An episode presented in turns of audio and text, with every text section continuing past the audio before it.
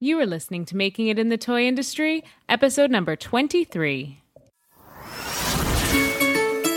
Welcome to Making It in the Toy Industry, a podcast for inventors and entrepreneurs like you.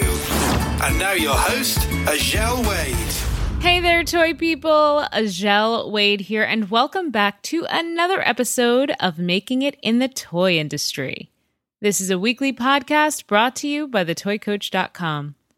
Today's episode is an answer to a question submitted by a listener named June Wong. June Wong wanted to learn more about Licensing Week Virtual, so I reached out to the team over there and landed a great interview with Stephen Ekstract. Now, Stephen is the brand director of the Global Licensing Group. Now, he's here to talk to us all about Licensing Week Virtual and give us some insights into the Licensing Expo, which is the live event that typically happens every year. Now, if you have an idea for a podcast topic, then I want you to head over to thetoycoach.com, scroll all the way to the bottom of the page, and click the button that says Podcast Topic Suggestions. Fill out that form, and your topic idea will be added to my to do list. Okay, so let's dive into today's interview. Okay, toy people. So today I am joined by Stephen Ekstract, brand director of the Global Licensing Group. And today we're going to talk about Licensing Week Virtual, which at the time of this recording has just wrapped up. So I want to say welcome to Stephen. Welcome to the show, Stephen. Thank you so much. Thanks for having me. I appreciate it. I'm really glad to have you on the show. I actually get a lot of um, messages asking about all of these different virtual events that are going on right now. So I'm really excited to have someone on the show who's a little bit more um, familiar with all of the intimate details to talk about it. Great. Yeah. Okay. So, as the brand director of the Global Licensing Group, why don't you just start out and tell us a little bit about yourself and how you and the Global Licensing Group are involved with the virtual licensing week?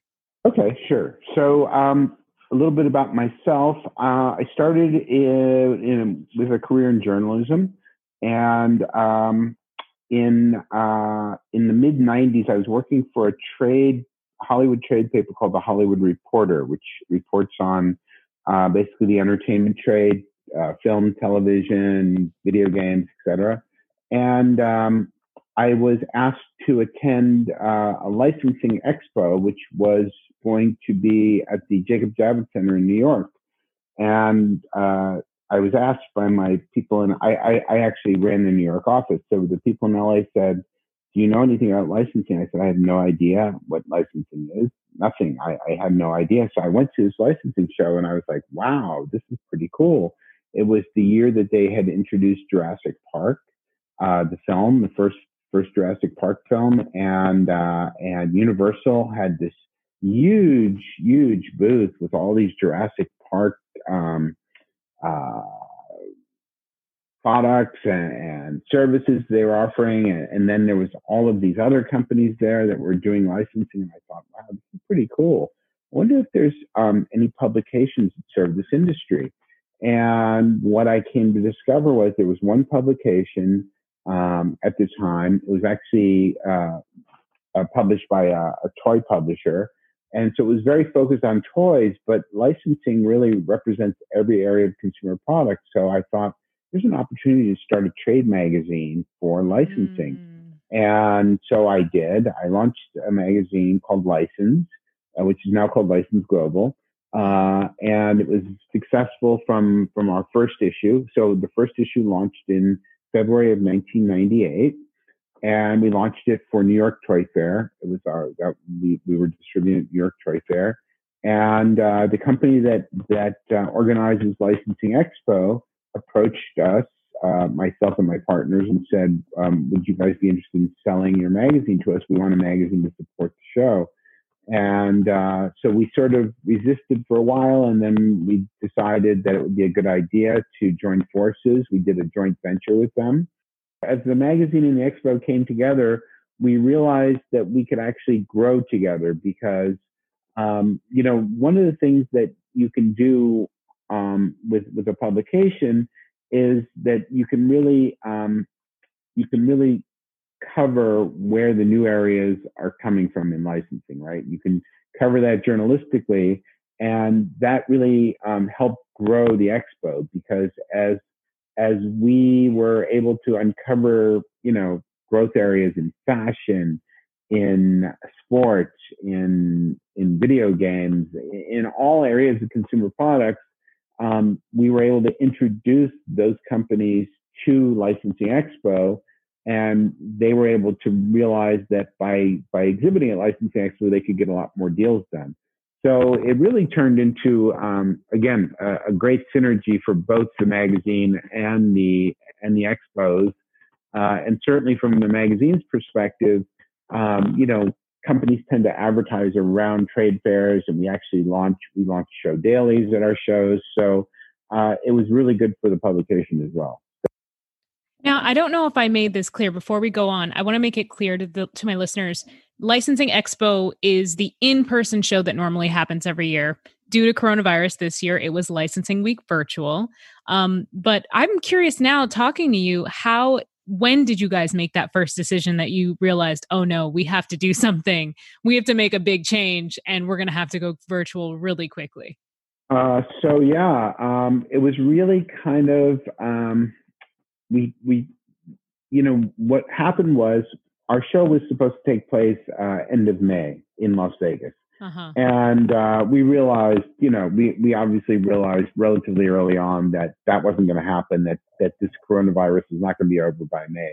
Right. So we um, we went to the our venue and we we negotiated with them to see if we could move the, the event, which we did. We moved it to August, uh, and then um, probably towards the end of really towards the end of April, we we really sort of checked in with one another and said, you know what, this is not looking good. Um, you know, people are not even even if the even if the virus is done by August, people are not going to want to get on planes and fly right. to Las Vegas, right?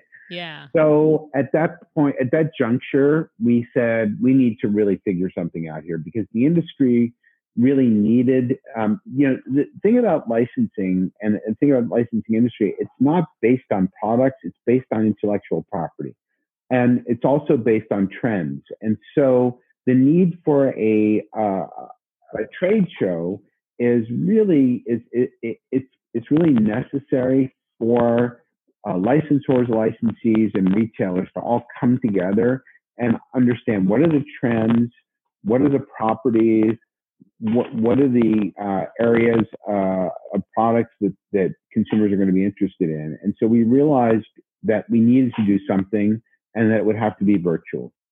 Had we had a lot of help uh, internally, and so as a result, we were able to really cobble it together. I would say from start to finish, literally from from the time we we said we're gonna we need to do this until we until it actually just uh, came to fruition, which was last week, this past week. It was about ten weeks. So wow, and it looked so good. I I was I it looked as though it had been running that way for years. I was like, this is so well done. Uh, again, you know what? We really had we have this internal group of colleagues that were just so phenomenal, and I cannot thank them enough. They were just incredible. They they they loaned us their technical knowledge. Mm-hmm. They they were there with us to help with the recording of all the webinars, and we actually did live keynotes every day, which right. had us on edge because we were like, what if something happens? But right. they all they all they all came off smoothly. The booths, the virtual booths were amazing. Uh, and the companies, um, the companies that, that did the virtual booths actually were able to decorate them the way they wanted to and drop That's in so video. Funny. And it yeah. was really, really amazing. And I have to say, um, we way outperformed what we expected. I mean, how many had, people registered for that event? We had over 8,000 registrations, like 8,240 wow. registrations, uh-huh. um, which is just we were we were amazed. Um, it right. just shows the pent up demand that that these companies had. Uh, but one thing we we found we discovered is that that the industry really needed a place to sort of come together figure out, you know, what are the solutions. You know, so a, a large part of uh, Licensing Week Virtual was our education program, uh, where we we really put together a lot of really good sessions to help people understand, you know, where's where's the future of the business going. You know, um, one area that we really put a focus on was e-commerce because right. it's one area that's been kind of weak for our business.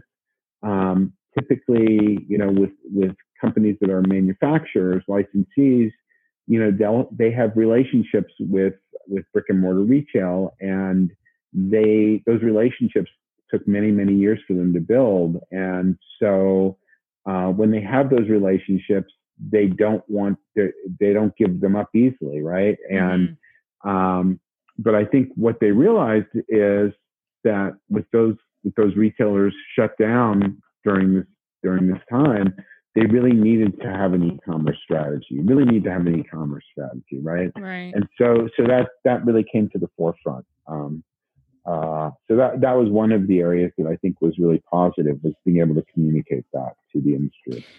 I'm curious, did you hear a lot of comments from people that maybe thought like, "Oh, I actually liked licensing week virtual even better than having to run around the floor." I'm curious what people's responses have been to you. You know what? So, um, people were the the responses that I got, and I got a lot of calls all week. Um, uh-huh. were, was that it was great. They enjoyed it. Um, and we have we have something we have a matchmaking software that enables uh, registrants to set up meetings. Yeah. So there was um, there was like almost four thousand meetings that were set up over what? those five days. Yeah. Wow. That between between virtual virtual meetings that were set up.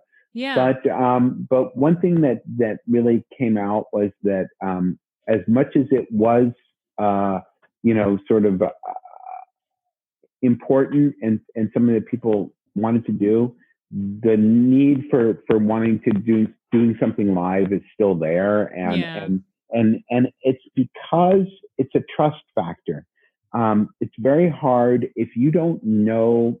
So if you're doing a virtual meeting with someone you've never met before, mm-hmm. uh, and it can be a Zoom meeting, it can be over video, but mm-hmm. you really need to have when, when, you're entrusting your IP, when you're when you're um, you know, licensing is about uh, licensing out intellectual property. So when you're entrusting your IP to another company, you really need to build a relationship and trust, have a trust factor. And right. that's very hard to do virtually. It's really something true. that needs to be done in person. Um, there are, you know, there, there's just, and maybe one day as we become more of a virtual world, it will be. But I think, you know, this is for us, this was the first time ever. For the industry, it was the first time ever. Uh, and so I think people really do still want that live interaction. I hear um, you. Yeah. Um, yeah. So let's talk a little bit about the actual, the real in person licensing expo because, you know, now that you know everybody's all my listeners are hearing how many people are showing up at these events. They're probably going to want to be involved next year. Your next show is set for i think may 25th in 2021 that's correct. Yeah. Okay. So how big are you expecting that show to be? So typically we have about 470 exhibitors um, and but but over a very large space because uh, we we have a lot of exhibitors that take very large booths.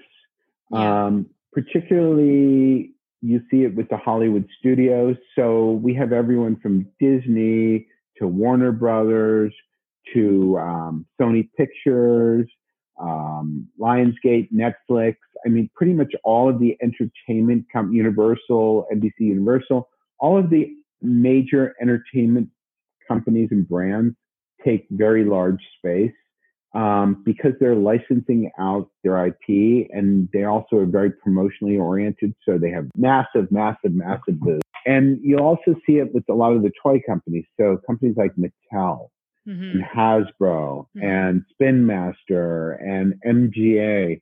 And what they're doing is they're not showing their toy lines, they're showing their IP that they own that they're licensing into other categories. You know, so, for example, with Hasbro, Nerf is a is a huge license for them. Um, My Little Pony has been a huge license for them. Uh, they now own. Um, they actually bought uh, Entertainment One, which is an entertainment Right. company. Peppa Pig is is the is the big um, kids property. They own Power Rangers, uh, the Mhm. Power Rangers franchise.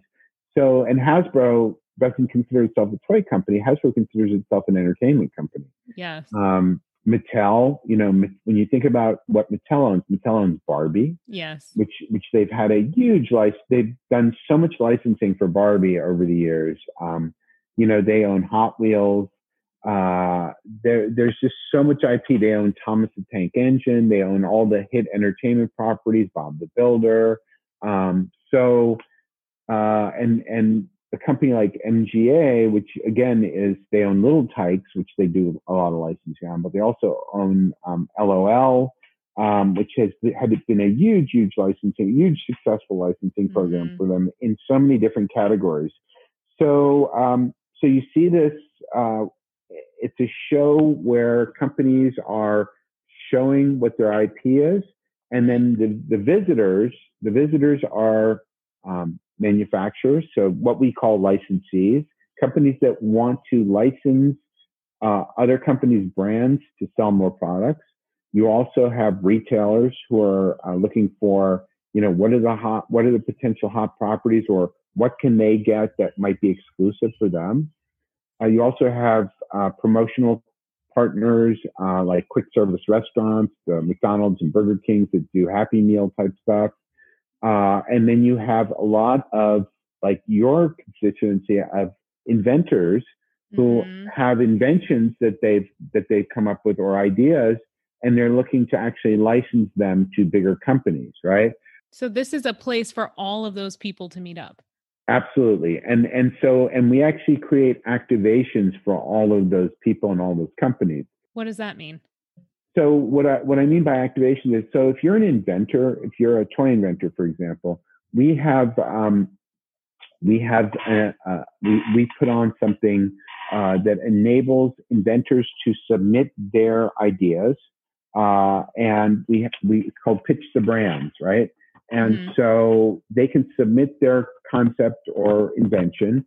Uh, we have a, a committee that judges them, and then we pick nine of them to actually pitch in front of uh, uh, a group of judges who come from, you know, our our either major manufacturers or come from um, the invention uh, copyright area, so they're attorneys or whatever, and they will help uh, choose one property that that sort of becomes the winner. It's very much like a Shark Tank for yeah, inventors. it sounds like it. Yeah, and we we get we we do that in our licensed theater, and we get a tremendous amount of visibility for that, and so it's great. There's also a lot of folks that come and they're exhibitors for the first time. They take a small, you know, take a small little booth, and they have an idea or they have a, a concept in illustration or or or a, a kid's book or something that they've come up with. And you know, one of the interesting things is that it's not just manufacturers that are walking around looking at properties. It's also Hollywood um, talent agents, uh, producers who are looking for content. So oftentimes you'll have people coming through who are looking specifically for something that they've never seen before, something that's that's unique, something that's new, um, because you know that's you know right now content is king, right? Mhm, If you think about all of the video on demand services out there that are all Right. competing with each other, right?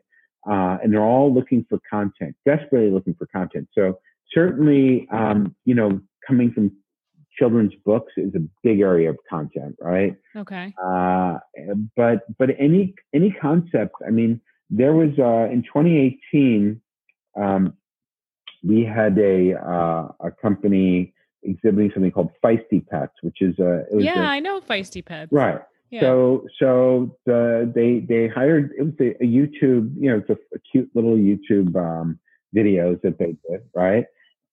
Okay. Yeah, they were doing these cute little short videos, Uh-huh. and a licensing agency took them on, and we, uh, you know, we, we, also did a contest there for that, for, for that. And we, we saw that we were like, this is fantastic. So, and we chose them as our, as our sort of property to watch, one to watch.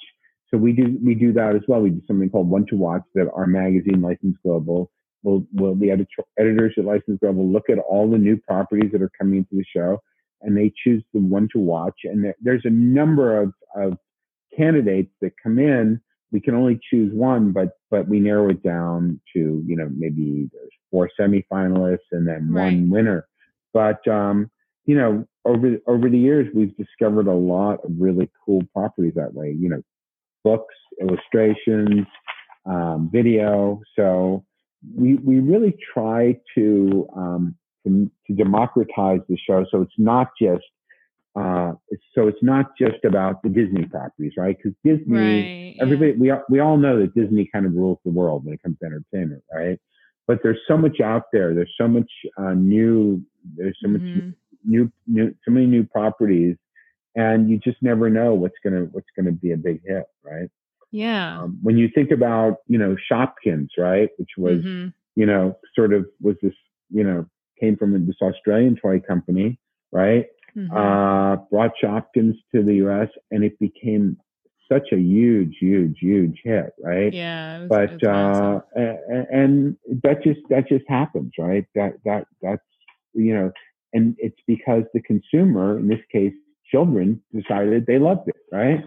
So you really never know. You know, there's companies that can put millions and millions and millions of dollars behind the marketing of something and it can fall flat. And right. then there's there's properties that can come out of nowhere that somebody came up with, you know, just came up with the idea, put it on paper, uh, executed it somehow, whether through an illustration or through an invention or, or something, mm-hmm. and and it becomes, you know, the next big next big trend. So yeah. So I'm I'm hearing from what you're saying that this is a good show for toy inventors, maybe entrepreneurs who have ideas for IP. But I'm just curious now, say I am a toy inventor and entrepreneur and I get a booth. Um, how is your show organized so that they can um, hopefully have some walk-bys? You're scheduling meetings most of the time. Yeah. But I feel like some people at the show are kind of hoping for that opportunity that the right person walks by and they get to interact with them and pull them into their space right? Yeah. Well, so one of the great things that we've done in the last five years is we've introduced this matchmaking service, which really takes a lot of the guesswork out of uh, hoping that somebody walks by, right? Oh, so that's not new for the virtual show. That was something you always did. It's something we always did, but and we included it in virtual. But yeah, and we've been doing it for about five years, and we've been perfecting the, the software has been really getting perfected now. Uh, so what we find is uh, and we really try to help new companies, new exhibitors, and new attendees as well. So you don't you don't need to be an exhibitor to use that, the matchmaking. You can be an uh, attendee as well. But um, we really try to help educate folks ahead of time, particularly if they're an exhibitor, because we know that they've invested, you know, mm-hmm. a, a, good amount of money, and we want them to get return on investment, right? right? And so, waiting, you know, in the old days, you know, 10 years ago, you go to a trade show and maybe you advertised, maybe you didn't uh, ahead of time. Uh, and you kind of were in your booth and you were hoping that people would walk by and you've seen this at trade shows when you go to trade shows mm-hmm. you know there are personalities that are out there and they're they're like hey yeah. come talk to me and then there's other right. folks who are introverts and they don't they don't they they sort of are sitting at their booth and just hoping that people come over and talk to them right so the matchmaking yes, takes yes. takes the guesswork out of it. It's like you can like you will type in exactly what you're looking for. If I if I'm a if I'm a manufacturer, I'm coming to licensing expo. I'm looking for kids properties, um, let's say zero to five or five to ten or whatever the age range is. I'm looking for uh, something that'll work for toys, for books, for whatever. Mm-hmm. Um, and and that will match up with who the companies are that are exhibiting, right? And then I can ask for an appointment right. with them. So um, the companies where that that are using matchmaking are finding it amazing. They're setting up, you know, they're, they're managing to do in in three days because typically our licensing expo is a three day show. They'll have 80 meetings in three days. And these are really high quality meetings. These are, you know, they're meeting with major retailers, they're meeting with major manufacturers. Right. Um, and what what we hear from so many of these companies is that in those three days, most most of the business that they're doing happens in those three days. It either starts as a conversation, you know, the deal that deals don't get done right. necessarily, but the conversation gets started Yeah. or or continues, right? So, which is why there's such a demand for this show, and which is why it's been so successful. I'm I'm curious what tips you might have for some of our first time attendees. If there's listeners to my show that think they might have something special, what tips would you give them? So, a couple of things. Uh, obviously, it depends on budget, right? I think PR, public relations, is really important, right? Um, shows uh, getting publicity ahead of time, and it doesn't really cost anything to to if you can you can actually you know go online and and get a tutorial on how to write a press release um, yourself. You don't need to hire a PR firm. I, I'm sure the PR firms out there listening aren't happy about me saying that, but you, you you can write a press Right. release yourself, which is you know basically who, what, when, where, how, Mhm. right? Um, you know, if you have a new uh, a, a- a new product or a new idea, you want to get press. So um, you know, certainly you know we have we have a magazine called License Global. Uh, we try to cover everyone that we can. Uh, there are other licensing trades as well. So getting press before the show is really important because you want to sort of get people interested. You want them when they Uh, see you on that matchmaking tool, they're like, I remember that logo. That right? Yeah. Exactly. Exactly. Yeah. Yeah. Yeah. Yeah. Or the, Or the or the name, name, of yeah. or whatever it Mhm. right? So, um, but but again, the matchmaking. If you're gonna if you're gonna spend the money on a booth, right? Um, even if it's a small booth, take advantage of the matchmaking. It's free. It costs you nothing. Take advantage of it. Mhm. Set up as many meetings as you can. Um, you know, some may not seem like, oh, that might not seem like, but you, you never know what when something's going to turn into gold, right? You just never know. And you never know who someone knows. Exactly. They could take a liking to you and say, you know what? I like you. We may not be the best partner, but I'm going to introduce you to X, Y, and Z. And don't be afraid to. Um, one of the things that I've always seen with, particularly with people who have new properties, is the fear of someone stealing their ideas.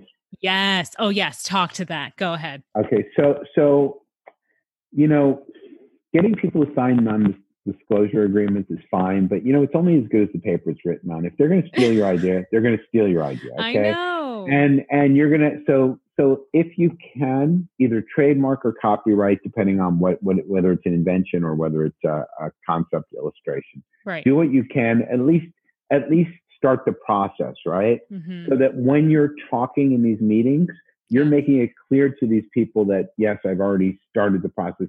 Most most serious manufacturers won't even talk to you unless you've done that. Um, the other thing to be aware of is um, not everything is going to resonate, and and manufacturers and retailers don't want to take chances. So you you need to think about like you really need to hone in on what is your demographic what what what what are you where what exactly you can't say oh this property is good for everybody right? Mhm. because that's just that's not going to fly with most people. You really need to get your pitch down right? Um, and, and again you can do that. There's youtube tutorials that will teach you how to do you know uh, ele- elevator pitch. Yeah, I'm actually I have an elevator pitch on my website and I also in a couple of my episodes explain to my listeners that it's so important to know who you're talking to before you pitch them. Right right So, and and look, inventors typically are creator are creative folks, right? They're not biz. They don't tend to have that business. I mean, it's very rare when you find the two that come together. Um, but um, but you can th- then you know what? Find someone who can represent you from the business perspective.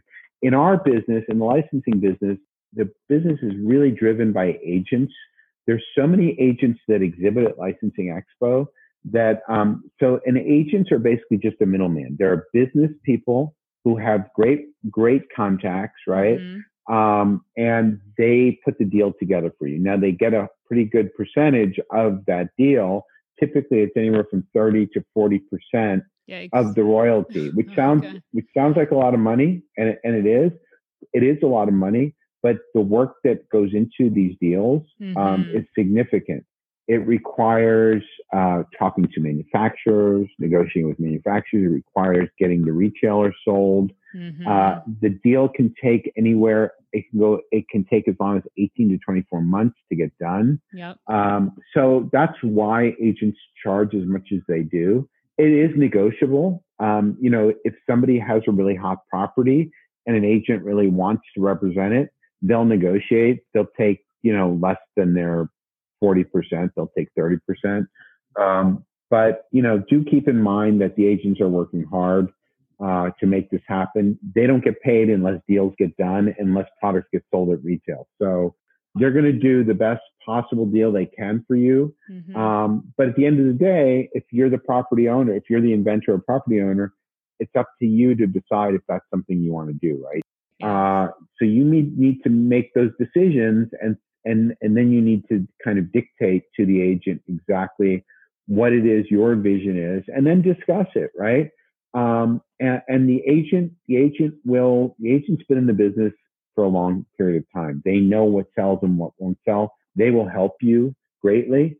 Um, so I, I can't stress enough if you can get an agent to represent your property um, it's going to take a lot of the stress off your life. Yeah. You're not going to have to worry about trying to do the deals. You can actually focus on what you're good at, which is, you know, creativity and, mm-hmm. and coming up with new inventions and new ideas and yeah. new concepts. Um, so let, let an agent who's really a business person do that for you and, and, and take that stress off you. And, and look, you know what? It's tough to say, well, I'm giving up 30 or 40 percent but you're that means you're still getting 60% of something versus 100% of nothing right? I, I agree. Right. Do be aware though do be aware that there are um, some folks out there that represent themselves as agents and they will ask you for upfront fees. Right. I, I would say be very careful about that. No, yeah. Um, you know, and, and, and, you know, you can, and, and you can always reach out to someone like myself um, you know, I, would be happy to provide my email. Oh, that'd be great. Reach out and and ask, you know, this person has proposed X deal to me. What do you think? I'm happy to comment on it. Um, you know, I, I, I, I, because I've been in the business for 22 years, I kind of know who the legit folks are and who, who are kind of the not so, um, you know, not so uh, honest players are. Mm-hmm. Uh, you know, there's a few bad apples in every industry, and yeah. you, you, have to watch out for them, right? Uh, but typically, you'll know. Um, you know, you'll know uh, if if they're you'll have a sense if they're asking you to get to provide them with upfront collateral. I would just say no. yeah, same. Most of the people I've heard are their motto is "I don't make money unless you make money." So, yeah, yeah, yeah. exactly. So, what is the cost of attending? Let's say you're going to rent a small booth because your first show. What could you get in at? Essentially, you can get all in for about seven thousand dollars. So okay. the, the rental of this, the way the way that we work as a as an expos, we rent you raw space. Okay. Um, you then have to get a table and chairs and you know depending on how complex your and how big your booth is you you need to rent AV equipment, if you let's see, you, uh, you have video that you want to show, all of that you have to do through the venue. That's not done through us. So if you're just looking for a basic small package, um, we can sort of provide you with a turnkey package for about seven thousand dollars, which would be, you know, uh, ten by 10, 10 feet by ten foot booth with carpet and a table and some chairs uh, and then you would do your own backdrop, if you will, right? Right. Um, which could be posters or whatever, whatever, whatever.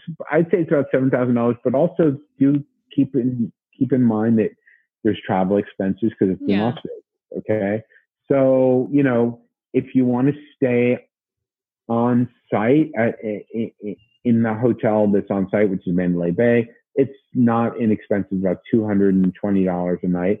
However, just down the street, you can stay at um, one of the other hotels that's literally, you know, just down the street for, for, you know, 50 or $60 a night. Right. Uh, and then, you know, build in the fact that you have the airfare and meals and everything else. So, you know, all in, you're probably looking at $10,000 for a basic, you know, to fly from wherever you are in the U.S. right.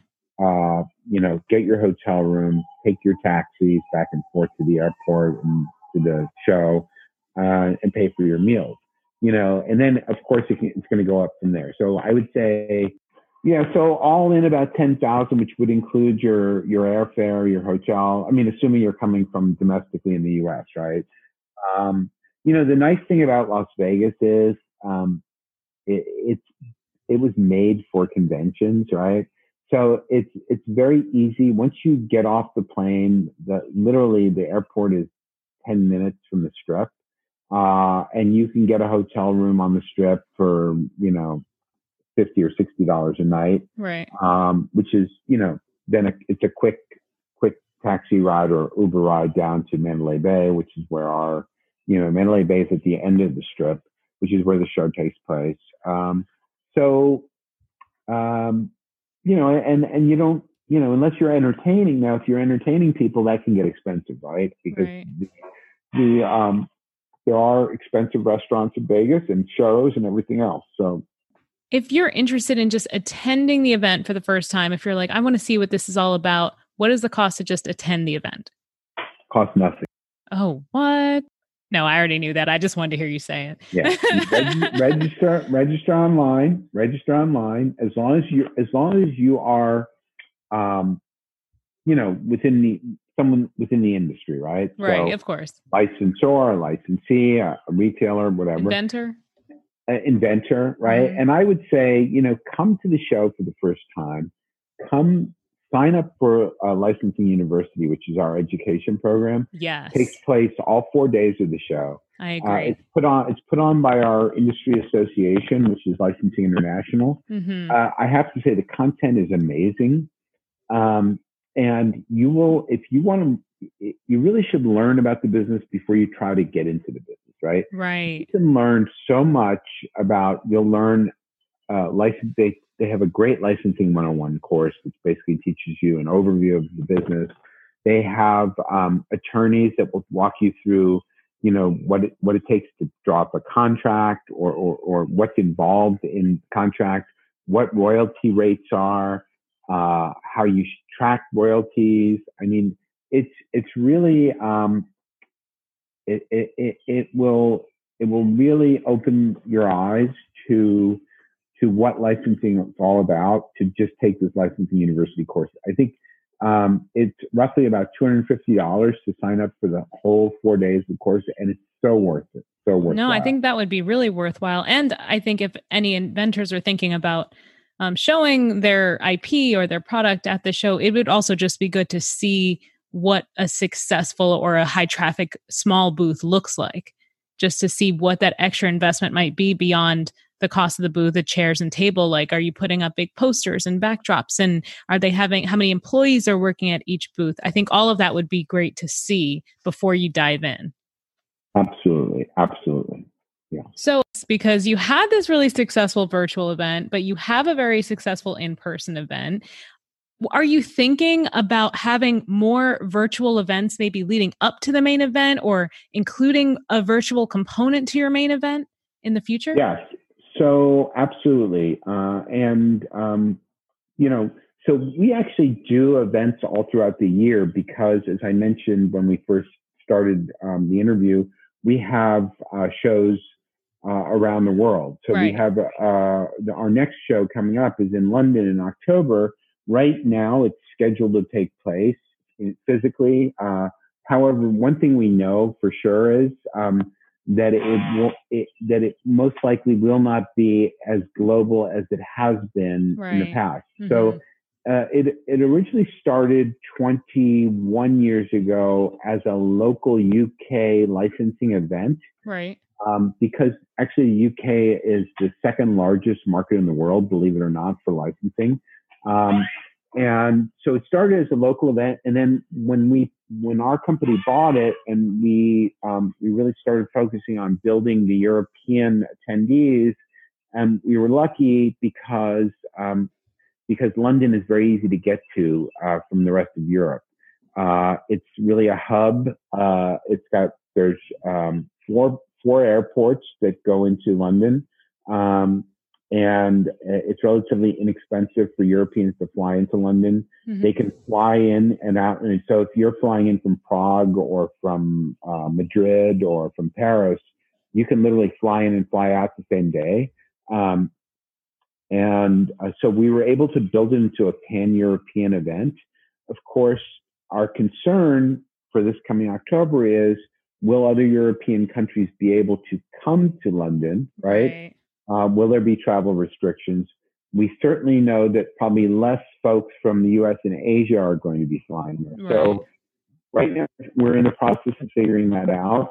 One of the things that we talked about doing is doing a hybrid event. So, while we would have it live, a live event um, for the local UK folks that could come, uh, we would then also offer uh, virtual um, virtual meetings and, and virtual education sessions for folks from Europe and from the US and Asia and Latin America that weren't able to attend. Mm-hmm. So that that's interesting for us in that you know how do you figure out how do you do a hybrid right right um, so we're we're we're learning and i have to tell you it's really um, you know it's a brave new world out there yeah. It's, it's, fun it's a lot of fun uh, so we're having fun while we're learning and um, and yes we will be doing more virtual events because we see there's a real pent up demand and need for it yeah so, so. Um, if if if we get to, uh, and we're going to make the decision in August. So when we get to August, okay. early August, uh, if we see that um, that travel in and out of the UK is not going to be feasible, we most likely will will make it virtual only. Uh, but we're, you know, right now there's a lot of positive signs we're seeing. Um, the UK is, is certainly trying to get back to normal. Uh, we're seeing a lot. We're seeing. Um, we're hearing that Spain and, and Italy have both opened up for people to fly in and out of UK. So we'll we'll see. We'll see. Yeah. Right? And yeah. to close us out, could you tell us just some of the trends and things you saw at this show? I mean, I don't know what you could see or how you learned about um, the different trends, but what did you notice from this licensing week virtual? I would say l- less property trends and more um, really kind of e-commerce is a, is a is a really critical. Right? Agreed. E-commerce is really critical. Um, I would also say um, there are certain trends that we're seeing in in say um, in the toy business, for example, uh-huh. Um, which is sustainability yes. is really important, super important. Mm-hmm. Uh, and, you know, that's sort of started before, right before the pandemic, but, mm-hmm. uh, you know, people have been talking about it for a while, but really the toy industry, you saw it start starting to happen in Nuremberg and in at New York Toy Fair. Um, and, and it's something that, you know, the floodgates have opened and it's going to just continue. It's really important. And so many toy companies have made major, major investments and commitments to it. So that's, that's going to be really important. Um, uh, also, the whole idea of digital going physical. So, you know, whether it be a YouTube property, um, whether it be a video game property, um, they're, they're, those properties that are digital are being turned into physical physical products, hmm. um, which is interesting because for years and years and years, uh, the toy industry, the traditional toy industry, saw the video game industry as being competitive to them, right? Right. Um, and and what's interesting is now they're they're coalescing and coming together in the sense that when you see kids who play Minecraft or Toca Boca or or um, or some of the Lego video games, that's being created into product because you know um, people don't just want people are getting set up with screens. Yes so true. They want physical, right? Mm-hmm. And and you know, um, physical is really important. You know, we're human beings and we need tactile. We need to touch and feel and yeah. and and move things around. Uh, and so that's that's a really interesting trend that I think we're going to see continue. Right. That's a good point. I think because of the quarantine, people are realizing how much they appre- they appreciate slash miss the physical, like what you're saying. Yeah. Um, yeah. And certainly, then I mean, just look, there are trends that have coming out of that are coming out of the last three months, right? Mm-hmm. Which is um, that people have learned how to work from home. Right. People have learned how to do virtual meetings. People mm-hmm. have learned how to operate. Grandparents are learning how to use Zoom, right? Yeah. um, so th- there, I mean, the, the whole virtual, the whole idea of like virtual world was kind of been forced upon us. We didn't have a choice, right? Um, it's all things that that have been slowly, sort of, you know, they've been slowly happening, but it sort of sped up the process, right? Uh, and certainly, uh, and certainly when it comes to shopping, you know, the whole e-commerce and, and to the point where, you know, people buying groceries online. I mean, if you lived in New York, I, I have family that lives in, in New York City, um, who were buying, you know, who just, you know, loved it. They love food and everything else, but they just couldn't trust to go out because mm-hmm. of the contagion, and so they were buying all their groceries online, buying everything online. Yeah. Um, and and that's just going to continue. I think. I think now that people see that it can be done, uh, and then it works, uh, that it's just it's open the it's open the floodgates. So agreed. Um, yeah. Well, thank you so much for coming on the show today. Is there anything else you'd want to share with the listeners about upcoming events or anything? Please um, subscribe subscribe to License Global if you want more information about licensing. It's free of charge.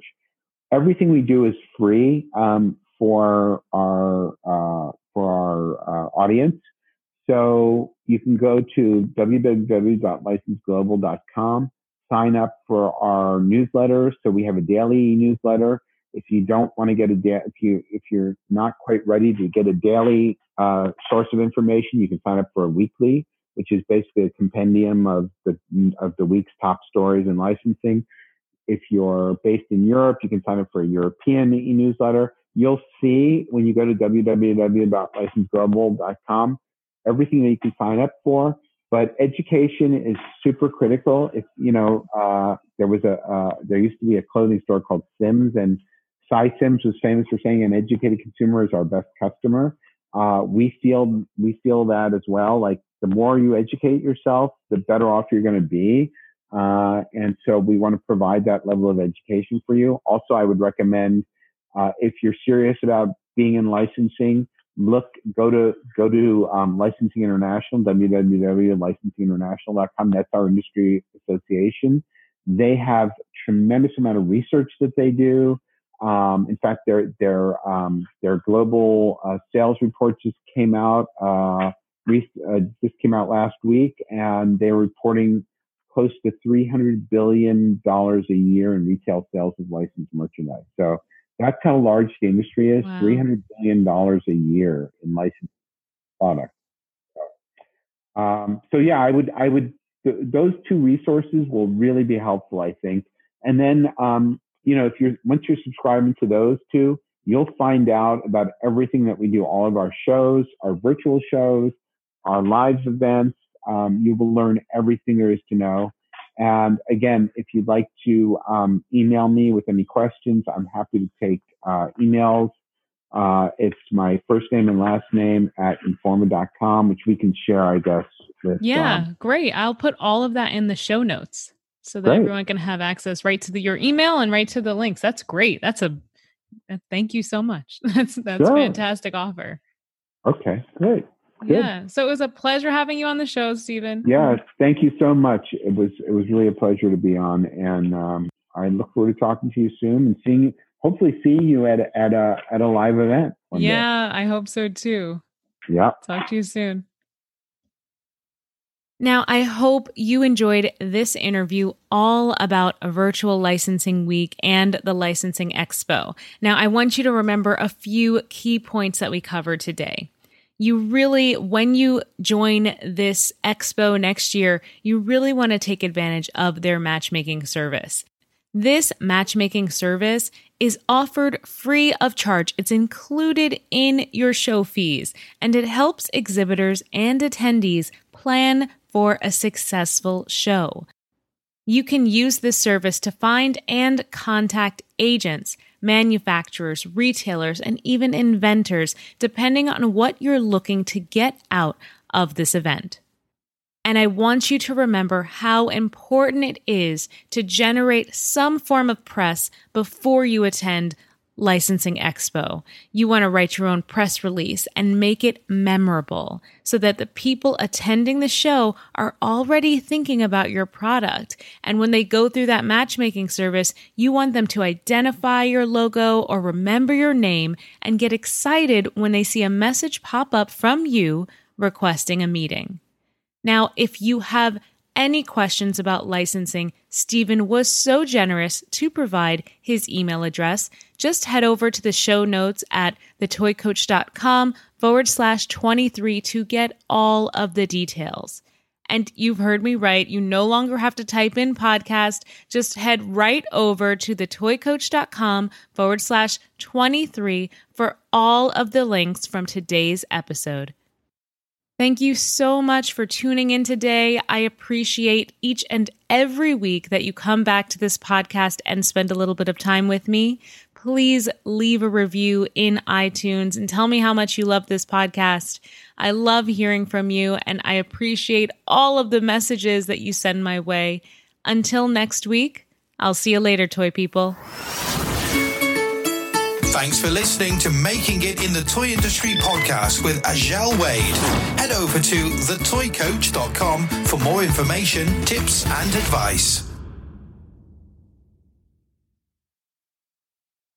Hey, are you an aspiring toy inventor or toy entrepreneur? Then you should check out Toy Creators Academy, the first of its kind online program designed to help you develop and pitch your toy ideas. Head over to toycreatorsacademy.com to learn more.